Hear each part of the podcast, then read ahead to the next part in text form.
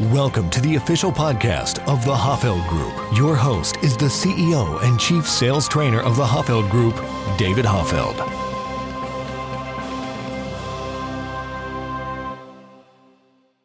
Welcome to the Science of Selling podcast, the place where you get actionable sales insights that are backed by hard science.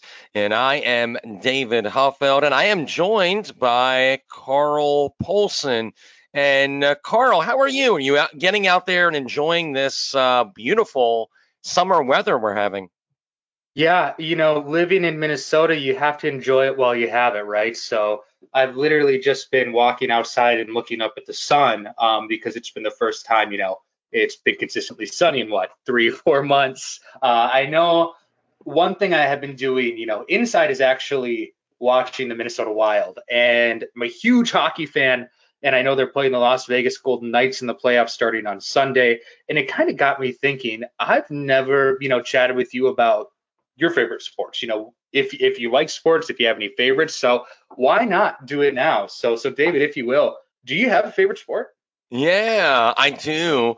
Uh, a few episodes ago, we were talking about qualification. I talked about my fascination with baseball growing up. So that is definitely my favorite favorite sport. But something that's interesting too that uh, I stumbled on many years ago in my research it's really interesting. Uh, one of one really well-known social psychologist, Robert Cialdini, studied the effect that sports have on people, and he created a theory based on his research called basking in reflective glory. And it's re- really interesting. Um, when you see a sports team win, people will often say phrases like "We're winning," or "Yeah, we're going to go all the way this year." Notice the language of, of we. And when the sports team is losing, uh, they disassociate themselves. They go, yeah, they're not very good this year. Yeah, they got to work on a lot of stuff, right? Or they need to they need to get some good play. It's it's they, it's them. So he he talked about that. It was interesting. He said he was at the time a professor uh, at Arizona State, and he went to a football game. And all of a sudden, he said when the team, the Arizona State football team, went on the field, people just erupted with, I mean, just screaming, and it startled him. And he looked around and saw all these people just screaming and and people painting their bodies the color colors that the football uh, uniform was. And he goes, "What in the world's going on here?" So he studied it. So for any of our listeners that want to get into it, it really helped uh, influence me in the way I interpret sports. But it's called basking in reflective glory. Uh, it's an interesting idea. Just Google it and you'll find some of his research on it. When it's it's fascinating to see how when a sports team wins that we're loyal to, we feel like winners, and when they don't, uh, not as much. So it, it's fascinating stuff. The effect that sports has on all of us. Well, and and I know uh, another interesting topic that we're going to be discussing today is something that that over the last gosh over a year now a lot of people in sales have had to get used to or do more of is virtual selling. And, mm. and really to dive right in, David, what would you say are the biggest differences between virtual selling and then when you're able to meet in person and you know your your first couple of meetings are in person with the client? Yeah, this is a, a, recurring question that's that's come up, but I've noticed that even an uptick in the amount of times I'm asked that, even in the recent months, uh, just the last few months as well. Uh, the biggest difference that I think all of our listeners who have noticed have had to switch up the way they're selling instead of being face to face, they're doing a lot more virtually. The biggest difference is the engagement. Obviously, being in the room with someone uh, it's easier to keep them engaged, keep their attention. You can view their entire body, looking at their nonverbal signals. Uh, there's a lot more of engagement, and it's it's quite frankly easier to to build trust, to build rapport when you're when you're in the room with them. When your presence is very very strong for those who have read the science of selling that peripheral route of influence, right? Those things that are peripheral to our message, but whether they, they like us and trust us, that's easier to build up when you're in the room with them. So really what I found is that the root of the question of how do we sell effectively virtually is really how do we increase engagement virtually, right? So how do we do that? How do we keep people engaged when it is There's no doubt it is more challenging when you're not face to face with them. But the good news is there are things that science says each of us can do to kind of up our game to make sure that we can still be at our best, even when we're not face to face in the same room with our potential clients. Yeah, and I've I've noticed that firsthand, and I I know you know always in my head I'm contemplating like there are these benefits of, of selling via Zoom. You know, maybe instead of a call now, at least I get to potentially see them somehow digitally, and then kind of missing uh, the ability to to see people in person and really be able to to get to know somebody and build that relationship. So while we're you know on the topic of having to sell virtually, I know engagement is one of the biggest issues we face when we're having to do that. So what can we do to boost engagement when we're selling virtually?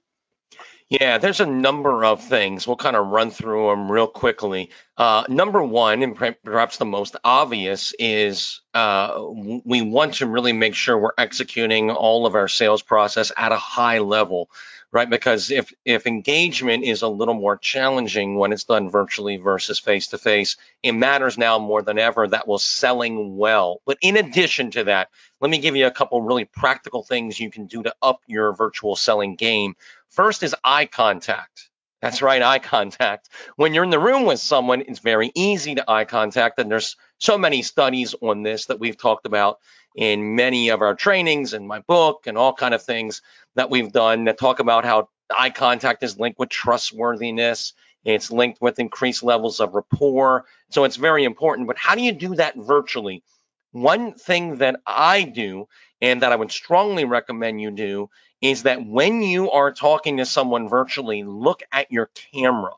Now, uh, what a lot of people do, depending on where your camera is situated on your laptop or computer or tablet, this might be a non issue. So when you look at the screen, you're looking right next to the camera, no one can tell the difference. But for others, uh, sometimes you, people are looking down, so they're never making eye contact with those they're selling to. Instead, they're looking at the screen. So I would strongly recommend number one, look at the camera. Now the good news is you you should be able to, unless your camera's way way off from your screen. Usually it's on top of it, or maybe even just slightly above it. Um, so it's not it's almost not that big of a deal, but you should still be able to see those you're selling to while looking at the camera. What that's going to do, though, it's going to give the illusion of eye contact. So as they look at the screen, right, and they see you, they're going to see you looking directly into their eyes. So, number one, that will help. And if you've been on virtual calls where someone was looking down at the screen, so it looks like they're never looking at you, they're always looking down, that can make a big deal. That can make a big difference because uh, all the research shows eye contact matters. Uh, a second thing we can do is what we call emotional cognition. So, what is that? It's been studied now for decades by researchers. It is a big deal. Emotional cognition is uh, the idea that we catch others' emotions. So, because engagement is a little more challenging when done virtually, we really need to focus on how we're presenting. Are we conveying our passion, our belief in what we're selling, right? Oftentimes, virtually, people, sellers don't feel as energized. Many salespeople, I know this is true for me, when, when I'm in a room with a bunch of people, right, it energizes me just being in the room with them. And so they their presentation style is much more engaging when they're in a room with people versus when they're in their office or their home office by themselves talking to someone via their their computer or tablet. And so we want to be really mindful of that. So we want to intentionally make sure you're presenting with the enthusiasm, the passion, because emotional cognition says people catch other people's emotions.